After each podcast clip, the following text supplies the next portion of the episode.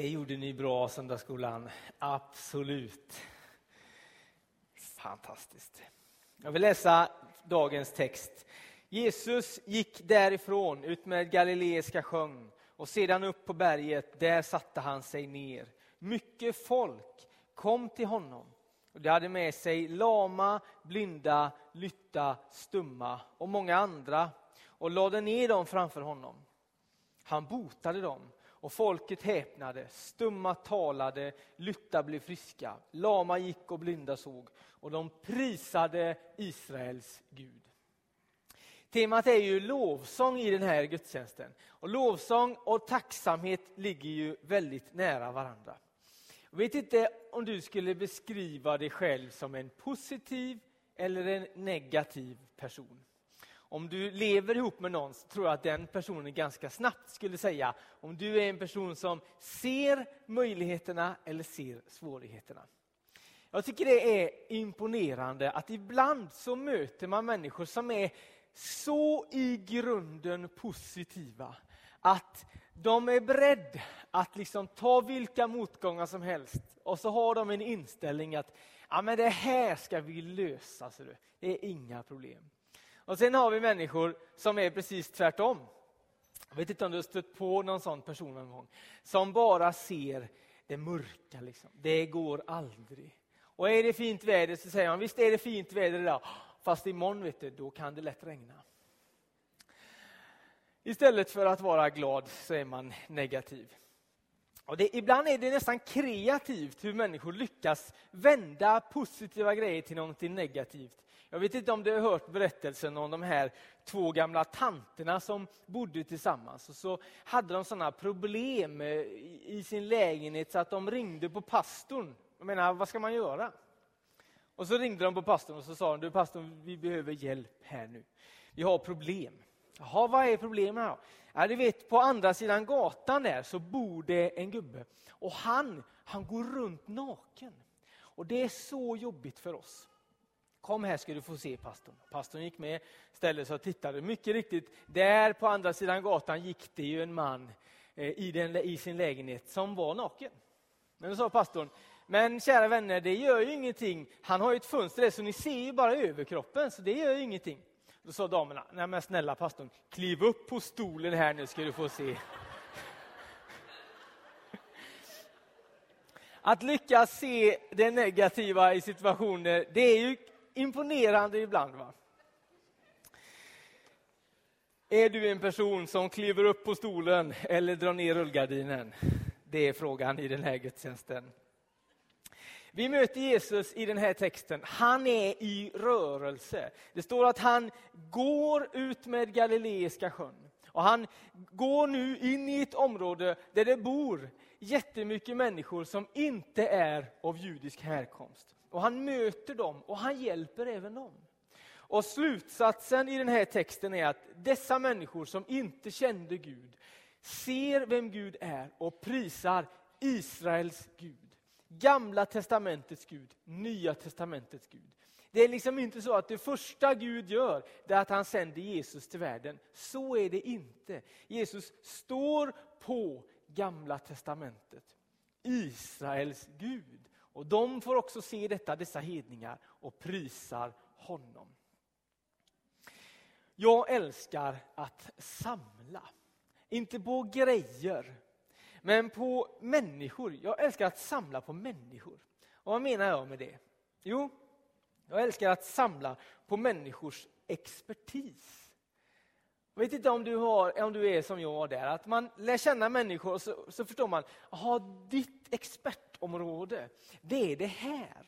Och så liksom lägger man det i, i sitt fack, i, i sitt huvud. Att vet man, okej, okay, om jag någon gång skulle behöva liksom bona mina gamla golv, då är det dig man ska ringa. Eller om jag någon gång ska välja ut ett par längdskidor, då är det dig jag ska ringa, för du kan detta. Eller om jag någon gång skulle behöva laga mina gamla glasögon, då vet jag att du kan det. Jag vet inte om du är en sån person som gillar att samla på experter i ditt liv. Jag gillar det jättemycket. Ibland så ringer det människor hem till oss. Eller inte hem till oss, utan de ringer till Emmy. min fru, hon är konditor. Och så, så tittar hon på sin telefon så här, så ser hon, oj, nu ringer den personen mig, vad underligt. Hallå? Och så säger den personen så här, hej, nu ska jag eh, göra bullar till 100 personer. Hur gör jag då? Ja, då gör du så här och så här. Och så här. Eller också ringer de och säger, nu har jag försökt göra en Budapestlängd. Det blev inte bra. Vad har jag gjort för fel tror du? Ja, då får hon liksom ösa ur sin expertis för att hjälpa dem med det. Hon är väldigt duktig på sådana grejer. Hur gör man när man kavlar ut ett prinsesstårteskal? Det är en sån klassiker. Det har jag aldrig gjort, aldrig funderat över, men vissa människor tänker tydligen på det. Jag gillar att, att samla på expertis. Och så vet man att här finns det en person jag kan söka hjälp hos. Han eller hon, de kan detta. Ni vet det här frågesportsprogrammet, där man om man inte kan svaret så kan man få välja att ringa en vän.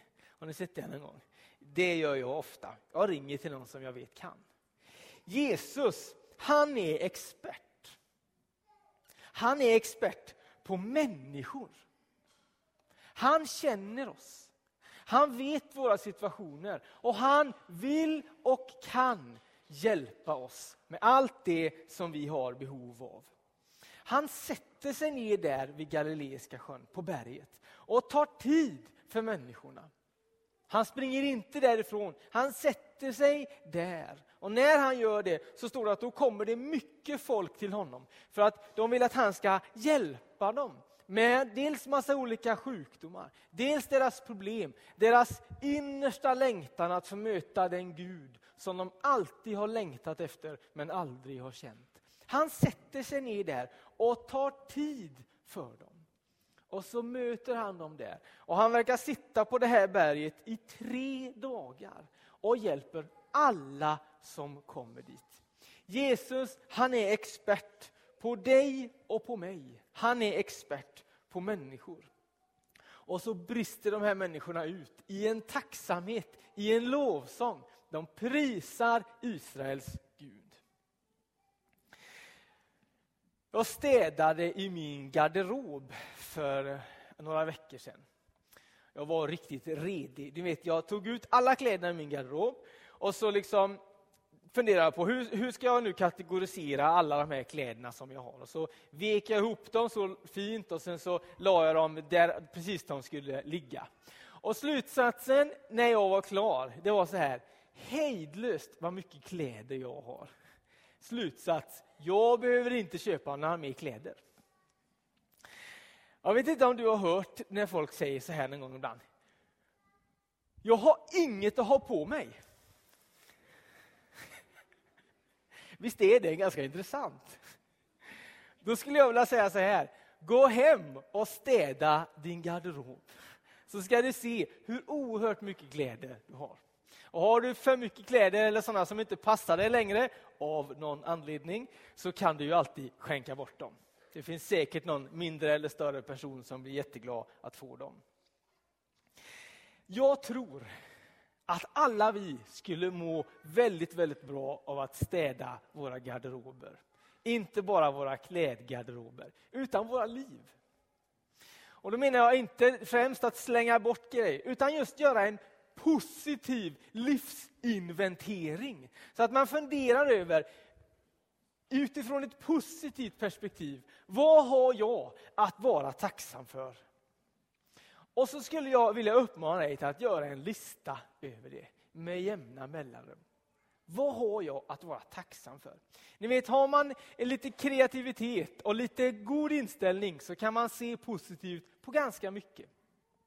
Exempelvis om du har haft en väldigt jobbig dag och så lägger du dig och sover så kan du säga så här, tack gode Gud att den här dagen är över och aldrig mer kommer tillbaka. Eller om man vill så kan man se det positivt. Man kan få vara glad över många olika saker i sitt liv. Och så kan man få skriva upp dem på en lista.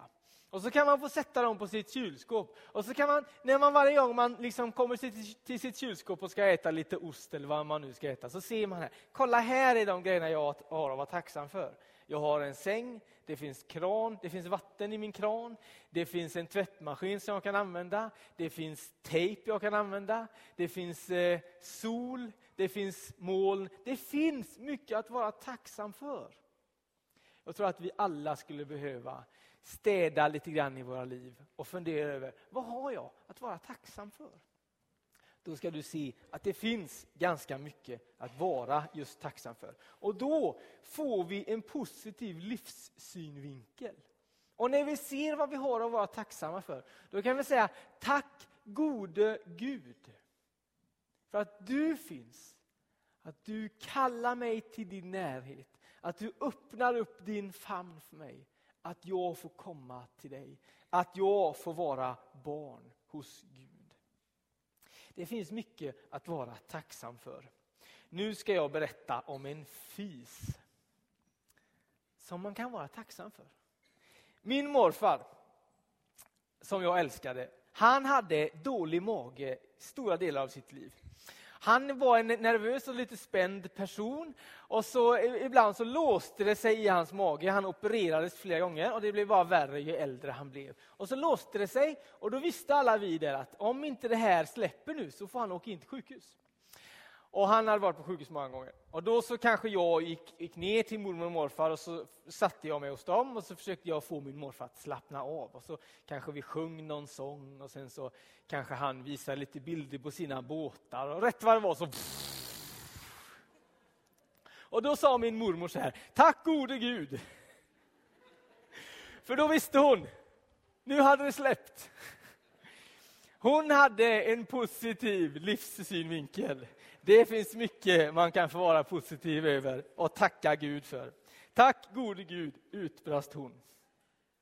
Man måste inte alltid tacka Gud när det händer, men ibland finns det någonting att vara tacksam för. Och det allra djupaste i våra liv som vi har att vara tacksamma för, det är att det finns en Gud som älskar oss. Som kallar sig själv för våran far. Och som har sagt, kom till mig, alla ni och så bjuder han oss in i sin närhet. Är inte det någonting att vara väldigt tacksam för? Jag skrev så här i, i tidningen i, i, fredags inför den här söndagen. Och jag tyckte det blev ganska bra så jag skulle vilja läsa detta.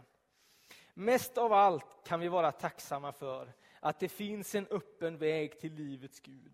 Och denna vägen är lovsångens väg genom Jesus själv. Detta är det vi allra mest behöver. Han är den som du egentligen längtar efter. Och jag lovar dig, det kommer stämma upp en lovsång i dig som du kan leva på, i och med. Visst var det ganska bra? Han är det vi längtar efter. Och det skapar en lovsång i oss. När vi får möta honom, då kan vi säga tack gode Gud. Och så kan vi få bli välsignade med en positiv syn på livet. Det finns en Gud som älskar mig och som öppnar vägen till sig själv för mig. Vi ber tillsammans. Herre helige Gud, jag tackar dig för att vi kan få tacka dig för livet och för allt det som finns i våra liv. Du vet att allting är inte gott, Herre, men välsigna oss, Herre, med en positiv livssyn så att vi kan se möjligheterna istället för svårigheterna. Och så ber jag dig, Herre, att du ska hjälpa oss att se vilken välsignelse det är att vi får komma till dig, precis sådana som vi är. Att du alltid välkomnar oss till din närhet. Du som själv kallar dig för våran far. Tack att vi också kan få prisa dig för att du är den du är. Du som är expert på oss. I Jesu namn. Amen. Som avslutning på vår gudstjänst så ska vi ha en stund av bön, förbön och överlåtelse. Och här framme kommer det finnas förebedjare som gärna vill be för dig, för det som du tänker är ditt bönämne. Så att det kan få vändas till tacksamhet. Här på min vänstra sida finns det en ljusvägg där du kan få tända ett ljus för någonting som du är tacksam för. Eller någonting som du skulle vilja bli, bli förvandlat så att du kunde få tacka för det. Du kan också få sträcka dig fram till en förebedjare eller till ljusväggen om du känner så. Nu skulle jag också vilja komma till Gud, han som är min far. Och så sjunger vi tillsammans några sånger och är i bön och förbön. Och vi står upp under den första sången. Och sen om du vill får du gärna sitta dig ner eller stå kvar. Varsågoda och stå upp.